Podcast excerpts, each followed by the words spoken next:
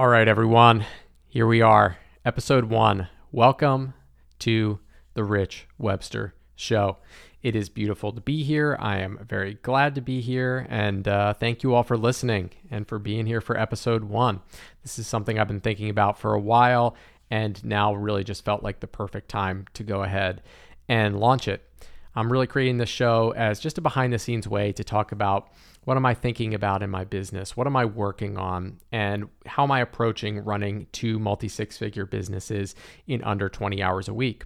And what I hope for you is that you're going to learn some tools, some strategies, some frameworks so that you can create your own one person business, or if you already have one, enhance it so you can have a business that meets both your profit and lifestyle goals, because that's what I'm all about. If you've been following me online for a while, you know that I really encourage people to think about building a business that fits into their life rather than a business that is their entire life, right? So, topics I hope to talk about entrepreneurship productivity, lifestyle design, social media, just design in general, creativity, and business. And uh, I hope this is going to be pretty fun and pretty valuable for everyone.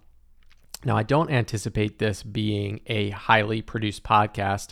When I sat down and actually kind of wrote out what do I want this to be? How do I want this to help people? Uh, I figured this would be more useful and honestly easier for me to put together uh, to give it to you more as like a weekly download of my thoughts on a topic or what's going on right now. Uh, this isn't really designed to be crazy high production value or a chart topper or anything like that.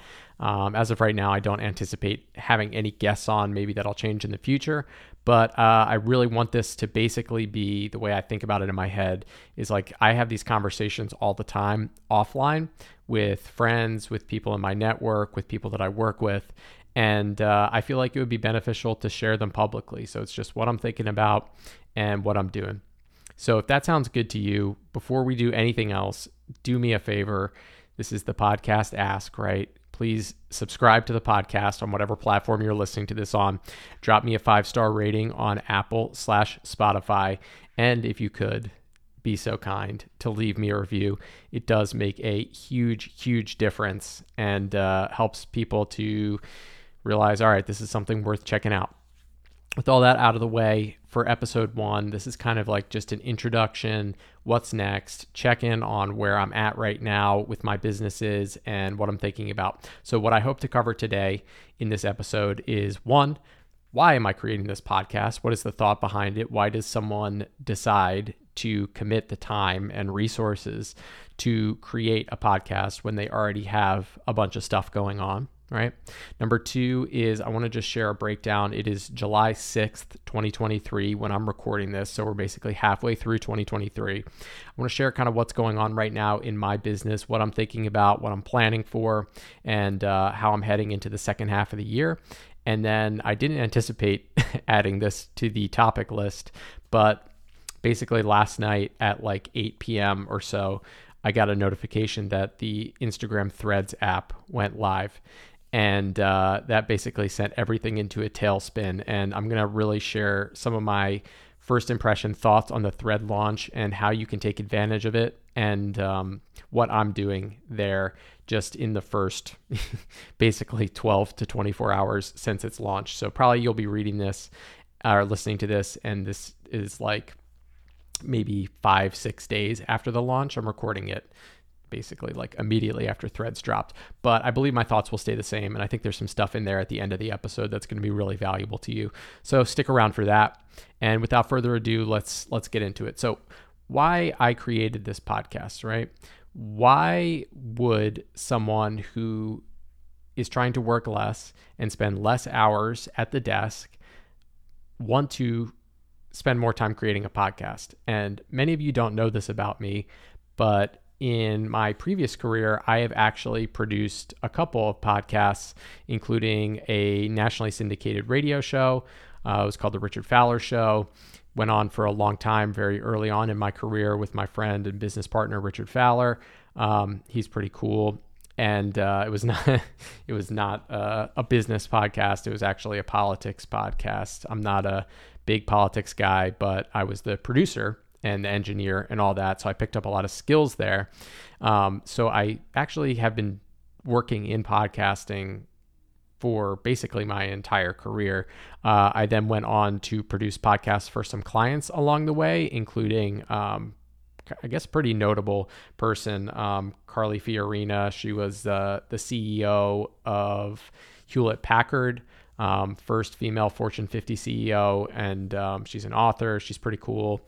Um, she was a client and put together a podcast for her, and I've done it for a couple of other people. So I do have the skills, and it's not like I'm just jumping into the water for the first time with this.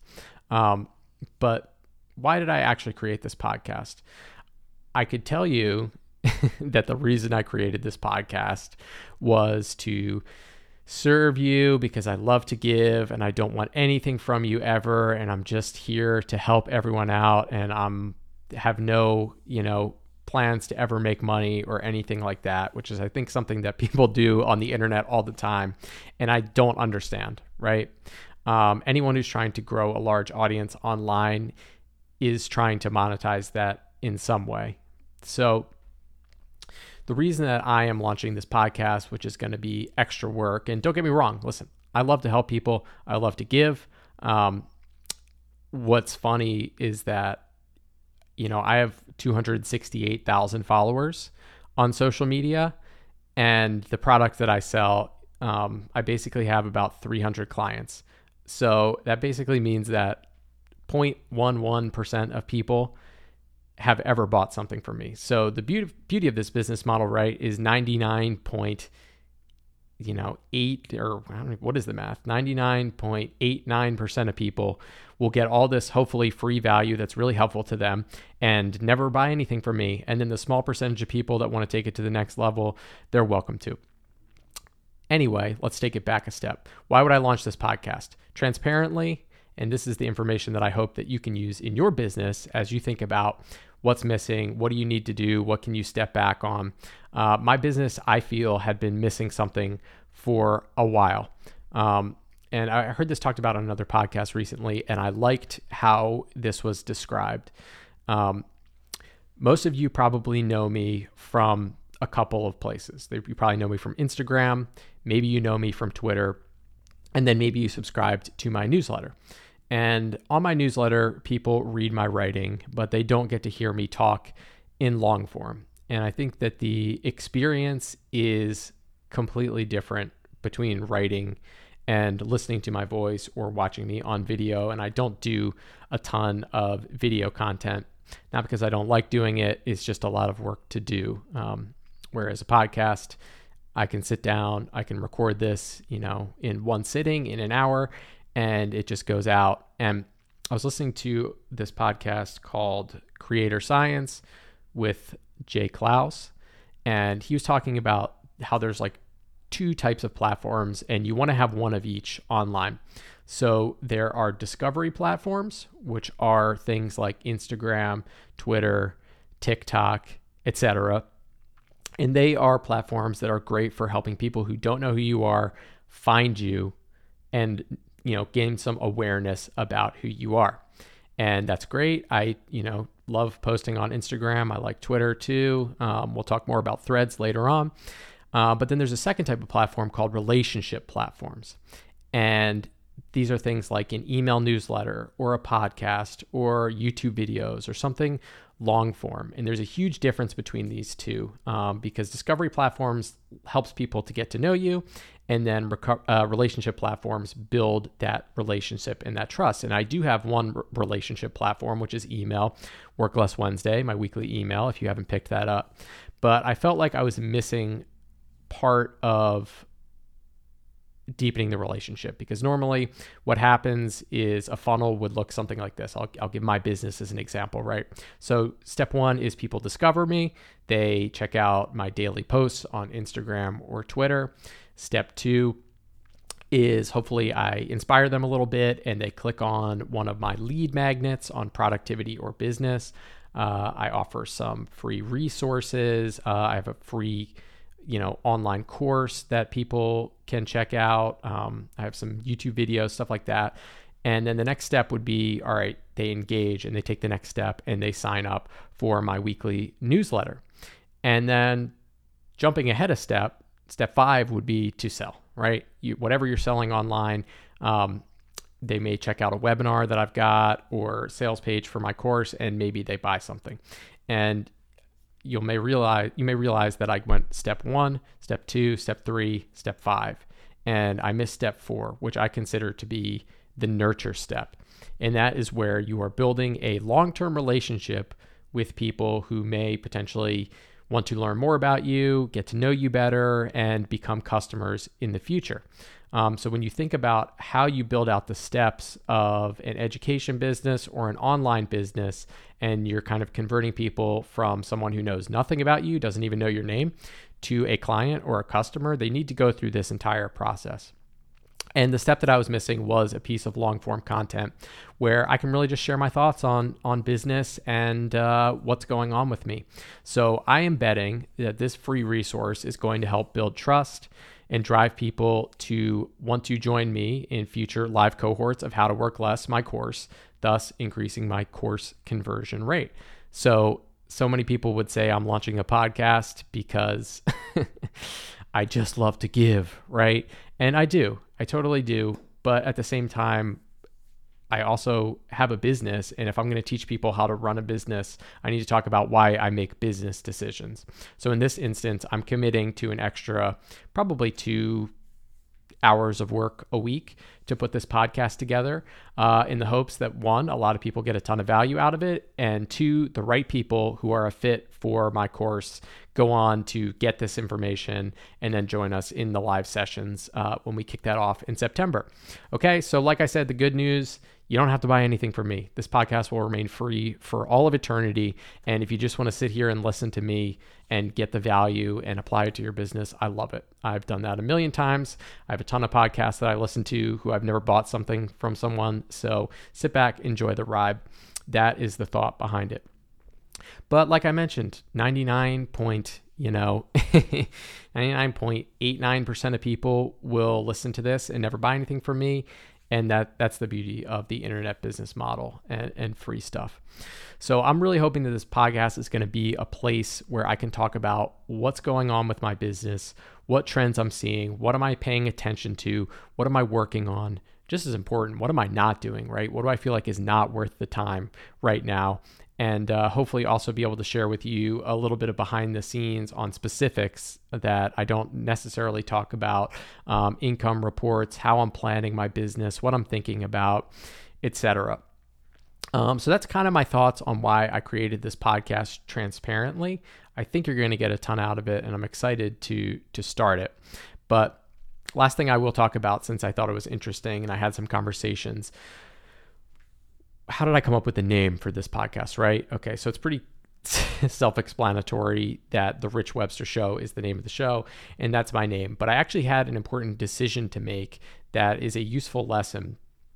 And it's why did I pick the name The Rich Webster Show as opposed to some other brand name that I'm associated with, right? A lot of people that follow me online, they probably know me as the work less guy or work less, earn more, or how to work less, or something like that.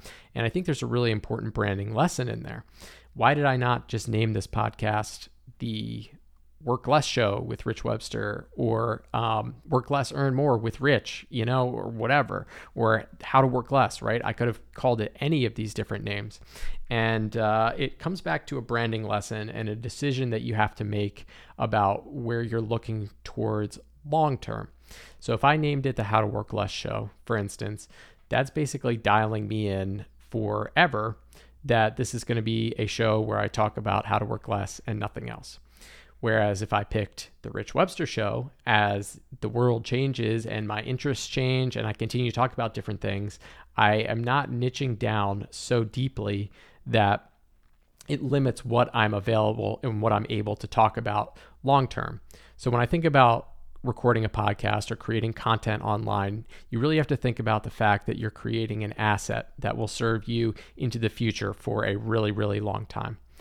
And uh, if I don't name it the Rich Webster Show and I call it the Work Less Show or whatever, that is limiting my ability to continue to evolve and to talk about things. I mean, I've been posting online for only two years, and I cannot tell you how much has changed in just 24 months. And I think the only thing that should stay constant, you know, in a always changing online world is your personal brand and your name. So I actually went ahead and picked the Rich Webster Show for that reason.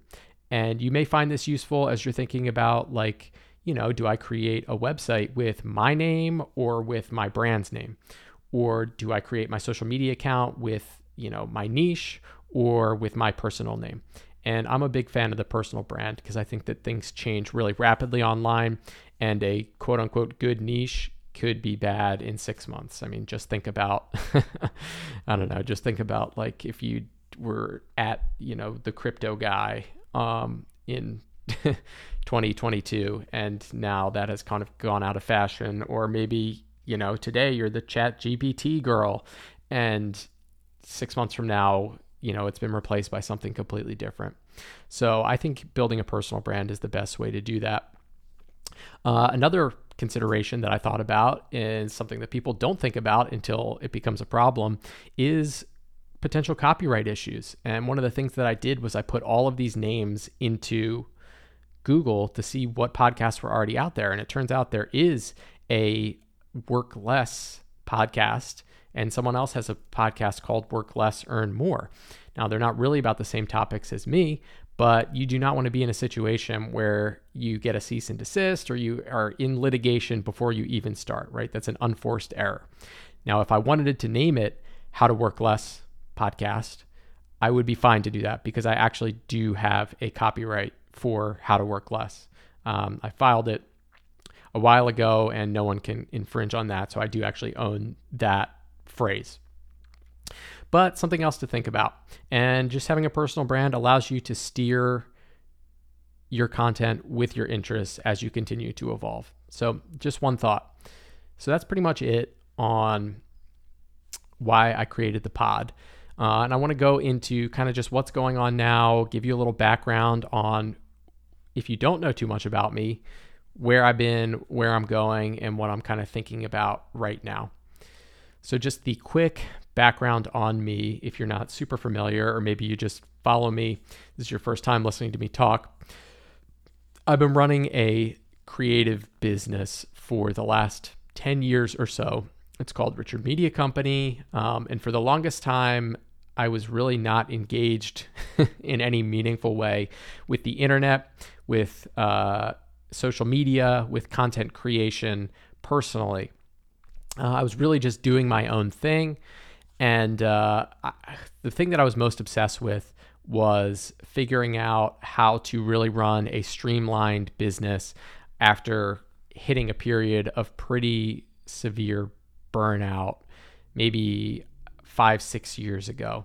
Uh, I got to this point where I was, you know, working 50, 60, 70 hours a week, and I felt like I had nothing to show for it. I wasn't making a ton of money. Um, I felt like all my time was spent working in my business and not on it. And, you know, as someone who's always loved entrepreneurship and having my own business, it was just not sustainable. And I figured that I needed a way out.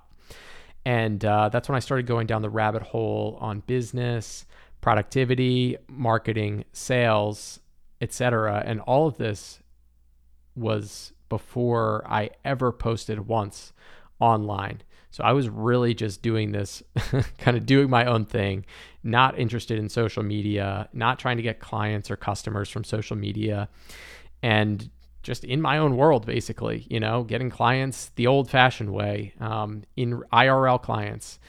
And uh, in 2020, I actually hired uh, a business coach who you may know. His name is Chris Do. You can follow him online at the Chris Do. Probably you know him better than you maybe even know me. Uh, but I actually hired him, and at this at that point, I had kind of already got to the point where I had figured out how to remove myself from my business and automate a ton of things. And I figured out some sales stuff and figured out how to make more money. Um, but working with Chris for maybe the first six months, like just put me into the stratosphere. And he really helped me with delegation and learning a bunch of tools around that. to the point where probably six months after that, I was making 500K working 10 to 15 hours a week running my business. Now, I was pretty close to that um, before Chris, but that was the last piece of the puzzle, in my opinion, that I needed. He just kind of helped me with some mindset stuff, some delegation stuff, some sales stuff, and it was just like putting lighter fluid on what I had going on. I would say probably I was working 20 hours a week, making 300K before that, something like that. Um, and I am actually going to put together a lesson. One of the things that I want to talk about is I want to go back and review my notes from those coaching sessions. Uh, I think I've maybe have done, I don't know, between eight and 10 of them, and download some of the frameworks, distinctions, strategies, tools that Chris shared with me and bring them to you. So look out for that. I'm probably going to release that episode in the next couple of weeks, and it's something I'm excited about to be able to go back and review those notes. And uh, so what happened was I worked with Chris in 2020, and we were meeting probably monthly to every other month. And uh, as I kind of got dialed in, you know, we started talking about like, well, what's next? What do you, you know, what do you do after this? Your business is pretty much running itself. It doesn't take a ton of work. And, uh, you know, we talked about it and he kind of suggested, you know, maybe you should consider posting a little bit online. Um, and you know, post on Instagram for the first time and just see what happens. And I, I kind of took that suggestion, not really thinking anything of it. I was not trying to build an audience or trying to sell anything online. And uh, it turns out that what I was doing was unusual. And the reason that Chris was suggesting it was because I was doing something that not a lot of people that he worked with were doing. And uh, I kind of just started sharing my story on social media, how I think about business, um, you know my thoughts on figuring out how to run a really really productive business and use the tools of productivity to design your business and uh, yeah things blew up really fast uh, fast forward 24 months later you know over 250000 followers on instagram you know 10k on twitter um, i've been teaching a course for a while and yeah things have been going pretty good. So that's the the basic background on me. But I want to talk about what's going on now as of July 2023 and I kind of broke this down into four sections in terms of my business. And I want to just give you a little background about each piece of them, how I think about them.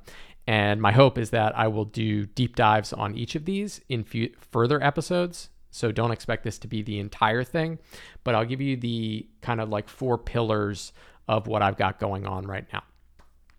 So, number one is obviously my creative business, my design agency, which is Richard Media Company. Uh, it's a full service design agency.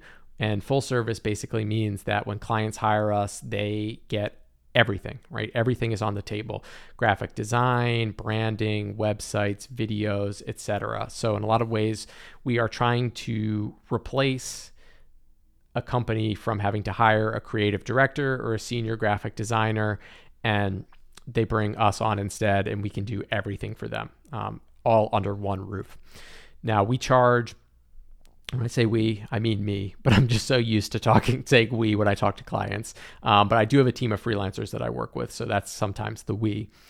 Minimum rate is $60,000 per year, so we will not take on a project for less than 60 grand a year, and that'll either be a retainer of $5,000 a month for 12 months or a $60,000 project or some combination of the two. So maybe we start with a $30,000 project and a 2500 a month retainer and we go from there.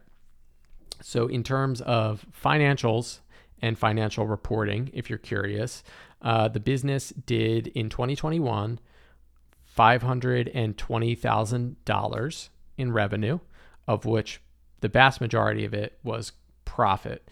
Now, I can't get into too much specifics about profit because your goal as a business owner is to invest as much money back into your business so that your tax burden is as low as possible. But let's say that my direct expenses associated with fulfilling are anywhere between just 10 and 20% of that revenue. Uh, but I do try to take on as many other expenses as possible to keep that tax burden low. So the business did $520,000 in 2021. I just went back and looked at my time tracking, and I was working only about 10 hours a week running the business in 2021. Fast forward to next year, I just got my tax information back like a month or two ago, and I did $479,000 in 2022, which is a little bit less, not much less. And um, the beauty of this was I actually figured out how to half it and get even more efficient, and it was only about five hours a week of work that I had to devote to this. Um, now I have zero full time employees. The vast majority of the people on my team, or everyone on my team, is a contractor or a freelancer. I have about 10 to 15 people across all skill sets animators, developers, designers, copywriters, project managers who work with me on projects. Um, and they're kind of my like all star roster who take care of most of the work. Most of them are actually better than me, which is a nice thing about running a business like this. And uh, you may be wondering, like, okay, so how does this all work?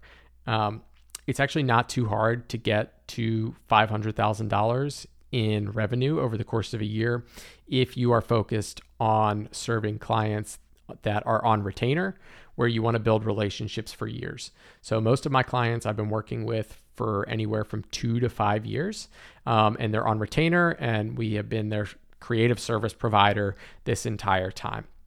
Um, right now, I think there's maybe six on retainer, and I might take on one to two more one off projects over the course of the year.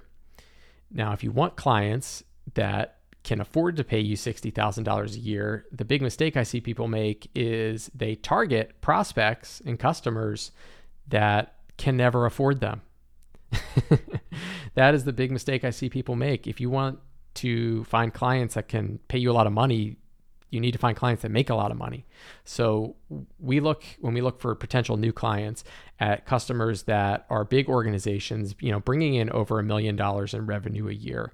Uh, often they're nonprofits, and um, yeah, that's that's general the thought process behind it is scale the business by increasing rates and working with clients for a long period of time. Now that's just the cliff notes of the design agency.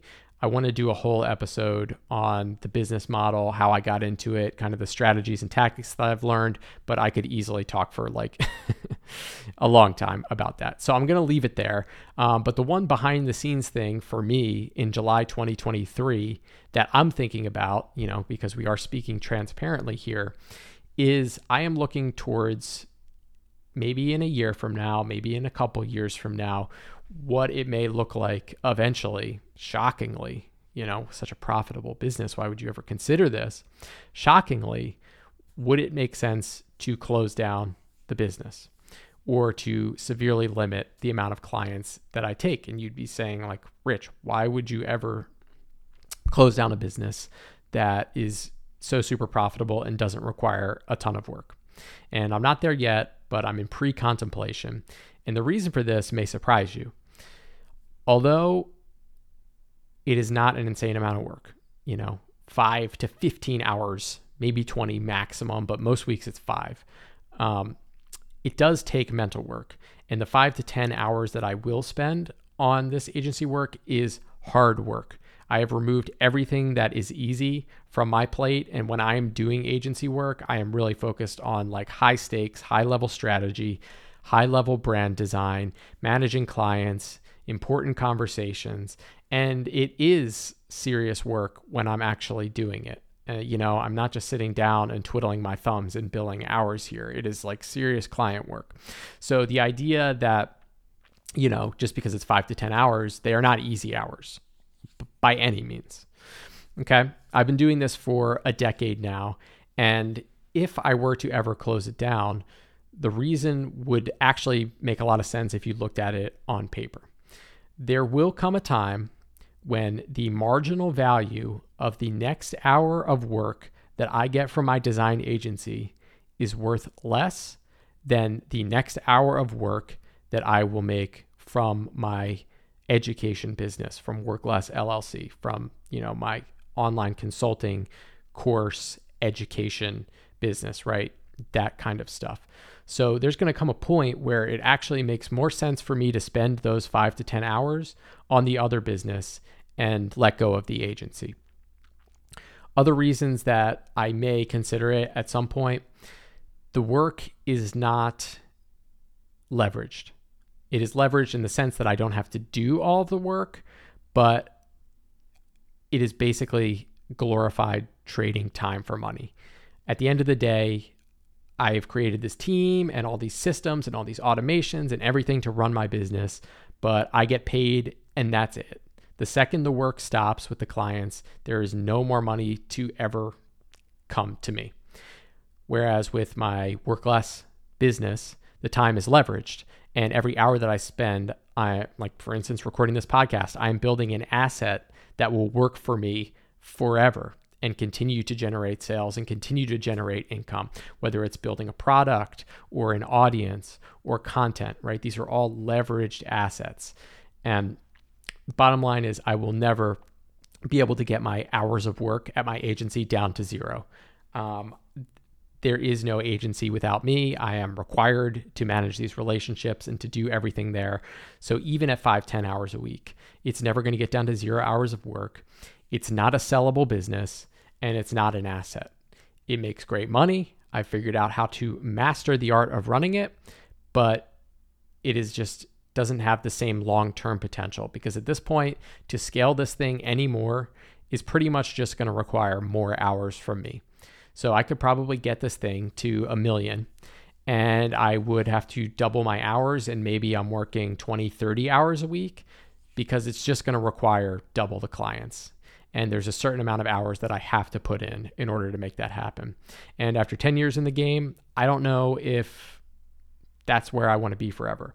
I love what I'm doing on this side of the business, um, creating content, talking with other business owners, continuing to learn new stuff. It is just like so exciting and cool. And uh, the agency is a is a decade in the making, and I'm an expert, and I know exactly what I'm doing but the opportunities for learning are just not there the same way that they are with the other business. Will I shut this thing down anytime soon? Probably not. But this is something that I'm thinking about as I do my planning. And who knows, maybe a year from now, maybe two years from now, things could change as my other business continues to grow. But I thought that was interesting. People would be surprised to learn that that's even something that's on the table. Okay, so number one is the design business. Number two is I have this audience online. And one of the funny things about having an audience online is like it's a, you know, I don't know, it, a monster that you can never stop feeding. Um, and as a result, you have to create content regularly, weekly, for pretty much ever. And although I've built an incredible amount of systems and most of the business is automated, the one thing that can never be, you know, outsourced in my opinion, I guess you can, but you could hire writers and creators and things like that, is the writing of my content. So we put out um, you know, three to four carousels on Instagram a week, two reels. I write my weekly newsletter. Now I have this podcast.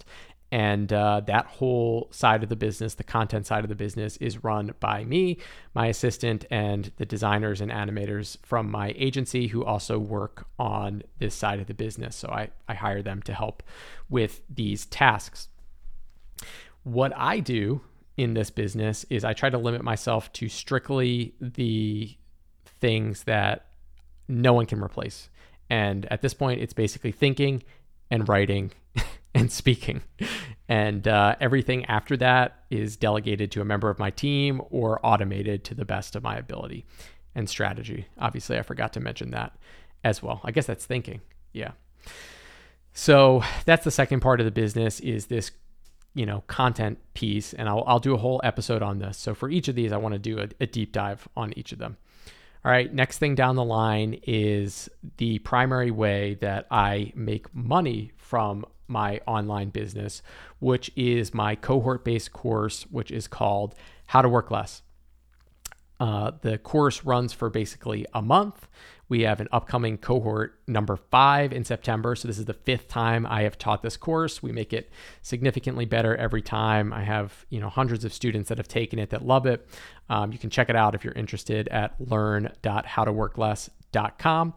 And uh, I basically teach people who have a business how to turn their business into a lifestyle business, which basically means that you learn all the steps, strategies, frameworks, tools that I use to design businesses where I don't have to do all the work. So, the right strategies, how to say no to things, and how to eliminate things from your schedule, automation, building systems, delegation.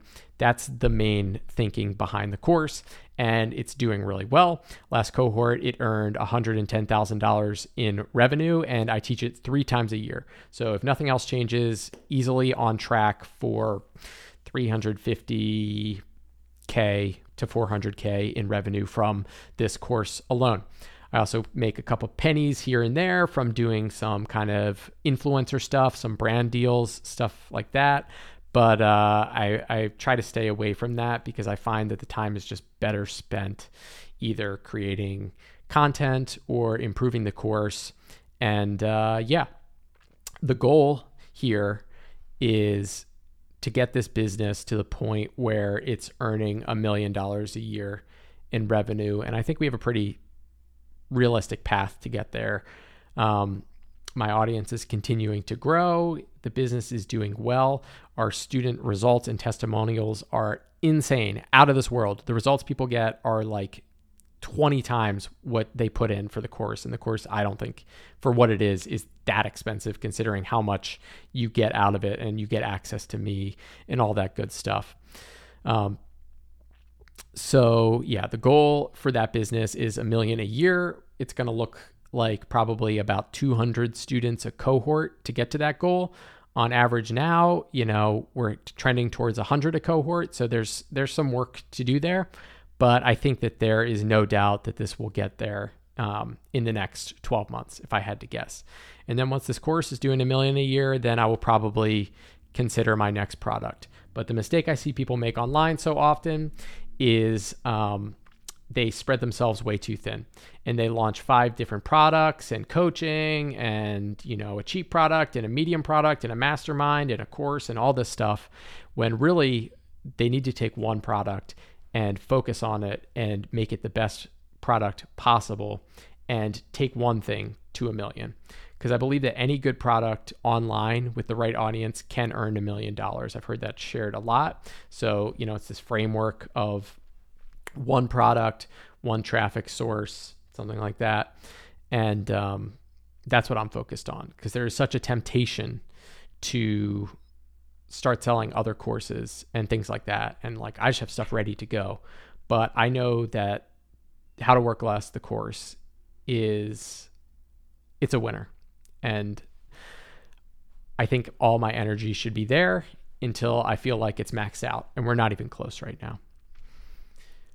Number four. This is probably the most interesting thing that I've got going on and something that I've only really teased online, but I feel fully comfortable sharing it with um, people here. And this is kind of towards the content side of my business as well. I don't really necessarily consider this to be a product the same way a course um, would be. And that is that I am gearing up to write and pitch a book, which is pretty sweet. Uh, and I'll, I'll give you the story behind it. So I was uh, approached by an agent maybe four months ago, something like that. Um, he is a former exec at one of the big publishing agents, and he followed me on Instagram, and he seemed to think that what I was writing about would be a perfect idea to shop around for a book to ma- major publishers. So, some kind of how to work less book.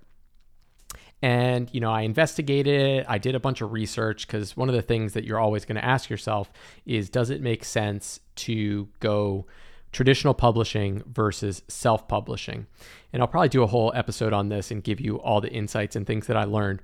But the TLDR on this is that if you go with a major publisher, pretty much whatever your advance is, is what you should expect to make out of it books really do not go the distance to the point where they recoup their advance and then continue to make more money because publishers just sink so much money into it.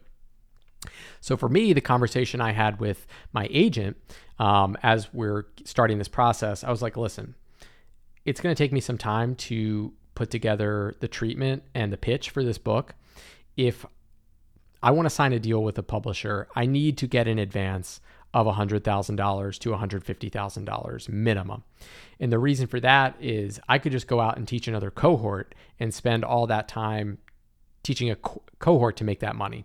And if I'm not going to make that much from a major publisher, it's going to be much more advantageous to me to put together a self-published book and just sell it directly to my audience because I do have a large audience. I've got, you know, 250k on Instagram, I've got a nice 20,000 person email list and I just can't take anything less than that from traditional publishers to make it worth my while because basically your advance is the ceiling of what you're going to make, right? It's the maximum of what you're going to make, you know, 0.01% of books earn out past their advance. Like it just doesn't happen very often. And uh, yeah, so right now I had that agreement with him. If we can get a deal done with a major publisher, uh, I will write the book. The book is probably going to happen either way. Um, because I've written so much content. I mean, I've written probably tens or hundreds of thousands of words already, and uh, there's a book in there already. So I just need to put together a pitch, which I'm going to be working on over the next couple of months, and uh, we will see where this lands. But the idea is if the publishers believe in the project and they're excited about it, they'll put up the money for the advance. And if they're not, not really a big deal. I didn't lose anything. Um, I did work that you know should have been done anyway and i can always take this idea and self-publish it and you know bring it directly to my audience either way so that's it that's what i'm working on right now on average all of this stuff um, book excluded. So the cohort based course, the audience, and the agency, probably about 20, 25 hours of work a week. Um, five on the agency, 15 on all of the other stuff. And uh, yeah, it's pretty good. I really try to stop my workday after four or five hours if I can help it. And uh, yeah, I just like don't want to do what it takes. To, I don't want to lose out on the rest of my life in order to make a little bit more money, you know? And I have a lot of hobbies. You know, people always ask me when they take the course, like, well, I don't know what I'm going to do if I stop, you know, if I work five hours a day instead of 10. I'm like, listen, come to me. I've got plenty of ideas of stuff that you could do. Um, I have a bunch of hobbies. I, you know, love music. I like, you know, watching live music. Um, I'm interested in health and, uh, some of the other stuff that I've done in the past was I went down the rabbit hole on video games and I was actually a pro gamer. Maybe I'll tell that story at some point. That's an episode in and of itself, but I was actually a really like high ranked pro gamer in this game called Hearthstone and I actually won a bunch of tournaments, made money, you know, got flown across the country, got free computers. Like it was crazy. That was an interesting phase in my life. Um, as we got really into fish tanks and aquascaping for a while. So I have no shortage of hobbies if you need to know what to do with your free time once you free it up. Um, yeah, so that's basically where we are right now. And uh, I'm probably, you know, I, I generally think about my year. Oh, by the way, you know, just for reference, um, for the summer, I'm living in our kind of book retreat apartment, which is what I'm calling it, which is a vacation place in Asheville, North Carolina. Can spend a lot of time outside, go hiking, all of that good stuff. And I'm really focusing on, you know, putting this treatment together in this kind of book retreat office that I'm calling it. And then we're based in Philadelphia. Um, that's the home base. So when I think about my year, I really kind of do all of my yearly planning in what I call sprints. And each year has three sprints because each year has three cohorts of my course. So we do cohorts January, we do it in May, and we do it in September. And then in the three months in between each cohort, because during the cohort, that's really the only thing that I focus on, is working with the students and the clients. And then the, the three months in between, I do what I call a sprint. And in each sprint, I evaluate all of the possible goals that I could do. I end up dumping down a list, it's super long, and I select just a tiny few to focus on. And the rule that I've created with myself is that any new ideas can't be acted on until the next sprint comes around. So I have to pick, you know, two to five things, and I say nothing else can happen in the sprint until all of these are done and uh, then I will add new things to the list. So let's say, for instance, you know, you get a bright idea in sprint two, which is what I'm in right now, and I say, oh my God, you know, I need to, I don't know, start a YouTube channel or um, something like that. You know, there's a million different ideas that come, or I need to launch a new product or whatever it is. Um, I put that on a list and I'm clear with myself that, great, you know, if you want to do that, put it on the list for sprint three. And if you decide to take it on, you can and I'll do a, another episode on my yearly planning. But Sprint 2, which is where I am now, which is from June to August, you know, book ended by cohort 4, which is in May, and cohort 5, which is in September, is um, focused on these goals. Number one, launching the podcast. Look at that. We're basically done with that. Number two, finishing my book pitch, which is not insanely long. You know, it's probably only five, uh, 10 to 20 pages or something like that. Um, and then goal number three is hitting the 100 student enrollment mark in cohort five of How to Work Less, which I think we're definitely on track to do, which is great. Um, run my design agency business as usual. Um, keep that thing going good. And honestly, just enjoy my summer. And any other extra time besides that should be spent enjoying my life, you know, because it's the summertime in, in the States. So that's basically it when it comes to what's going on right now, what's going on in July 2023. I've got a lot of other topics and, you know, I could just dive deep on any of these. But the last thing I want to cover, since it is so timely, and hopefully this will just give you a sense of the information and the type of stuff that I'm going to talk about and share with you, because this is so, so timely, is I want to share my thoughts on the Instagram threads launch. Now, if you've been living under a rock or you don't pay attention to this stuff, Instagram just basically launched their new app 12 hours ago from when I'm recording this. Um, but when you're hearing it, maybe five days ago or something like that.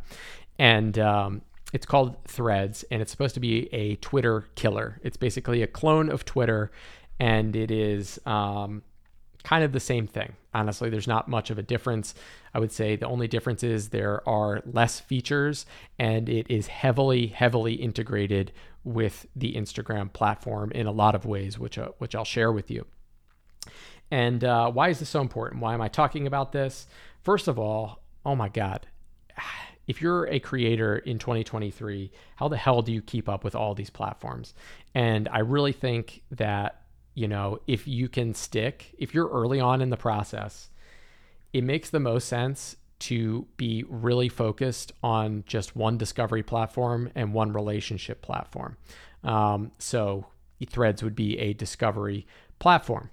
Now, with that out of the way, I will make the argument that potentially Threads should be your discovery platform of choice right now. And, uh, you know, I'm at the point where I have 250,000 Instagram followers and 10K on Twitter. And it kind of makes sense for me to expand to a second or third platform. But even with two or three, there's still so many more out there, right? There's TikTok, there's LinkedIn, um, there's YouTube. It, there's just a million things. And I, I just never want people to think that they need to be everywhere um, because until you hit you know 10k or 100k on any one given platform your effort is much better used to be extremely focused on one social media platform. With all that out of the way i believe that this threads launch is one of those once every couple of years opportunities if you have a creator business or you are trying to start one. And in work less wednesday i don't remember what issue you could probably figure it out um, I actually went back and I talked about Clubhouse. And if you, if you remember Clubhouse, it was one of these platforms where you know, it launched, it was an app, it got really, really hot. Everyone was on it. It burned super, super brightly, and then it burned out completely. But what people don't remember about Clubhouse is the early adopters on Clubhouse really took the lion's share of the rewards. And the example that I give in Work Less Wednesday when I'm talking about this story is my coach, Chris Do. And he was a clubhouse fiend. He was on there like literally 24 7. I could never do this. Uh, I get I get tired after an hour or two of public speaking, but he would be on clubhouse rooms all day long and he built a massive massive audience on there. And you think, okay, well, that actually sucks, right? Because no one's on Clubhouse anymore. But what Chris did was he built this huge audience on this new platform with all of this discovery.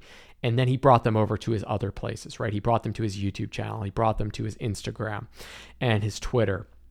And that is really the beauty of this opportunity with threads right now. What happens when a platform is early is it is way, way, way easier to grow. It is basically like free discovery right now um, because for Instagram's perspective, they want you to be using their platform. They are going to juice the discovery, they're going to juice the impressions, they're going to juice the growth because they want people using their platform. Now, you're going to see in maybe six months, maybe 12 months, a bait and switch. And all of a sudden threads is going to be just an ad cesspool because that's always going to be the goal, right? You know, it is going to turn into an absolute nightmare of ads. But right now, there are zero ads. It's free discovery. It's basically the Wild West. And you can also take advantage of the fact that their algorithms are not dialed in. They are really just figuring out how to make this thing work. And being early on a social platform is an absolute game changer right now. Now, I have the benefit of being in the right place at the right time when it comes to threads personally. Threads really incentivized people with Instagram audiences to come over. And they basically are auto suggesting that you follow everyone on threads who you already follow on Instagram. So for me, that is just an insane boon because I picked up 10,000 followers on threads in 12 hours by doing nothing, just by virtue of the fact that I already had an Instagram account with a sizable audience. But what I'm seeing and what I think is the opportunity here, if you are trying to create, uh, have a creator business or really plant your flag on a new platform, is to get on threads early. And listen, I do not take something like this lightly. The last thing I ever want to tell people to do is do more work than they need to. Um, but right now, I feel like the returns are extremely outsized when it comes to threads. Um, if you are a good writer, if you have something interesting to say, you don't even have to show your face on there. If that's something that you don't like about short form video and Instagram, this is just a really, really good time to get in on the ground floor. So, if that makes sense for you, I think Threads is a huge opportunity. Um, just think about like, okay, you know, imagine if you were on YouTube, right, in the first year that it was created and look at it now. Or imagine if you were an Instagram OG and you had an Instagram account when it first started. That is the opportunity that is going to be present with threads. And I honestly do not think it's going to die. Uh, I don't think it's going to be a clubhouse. There are just so many differences. It's a proven formula. Twitter is dead or dying. Um, there are just so many reasons to get off Twitter and get onto threads. And I don't know. It's, in my opinion, it's free money. It's free audience, it's free engagement, it's free discovery. And you don't get these opportunities every once, you know, it's probably every couple of years that one of these comes around. So, a little food for thought. I will update this in a week if uh, I have some more insights or if I decide, oh, I've made a huge mistake and you shouldn't be on threads. But I, for me right now, I think this is a big, big opportunity for everyone. And it's worth, at a bare minimum, checking out and just putting together uh, a profile and uh, following me at richwebz on Threads. But you probably already are because Instagram basically did it for you automatically. So that's the last thing. So we covered a lot today in the first episode. I, I generally I think these episodes are going to be 30 minutes, um, but I had a lot to talk about, and um, yeah, so I'll be dropping these weekly every single week. Uh, we talked about why I made the pod, what I've got going on, and my thoughts on the thread launch. And with all that, uh, I'm going to use this chance to wrap it up.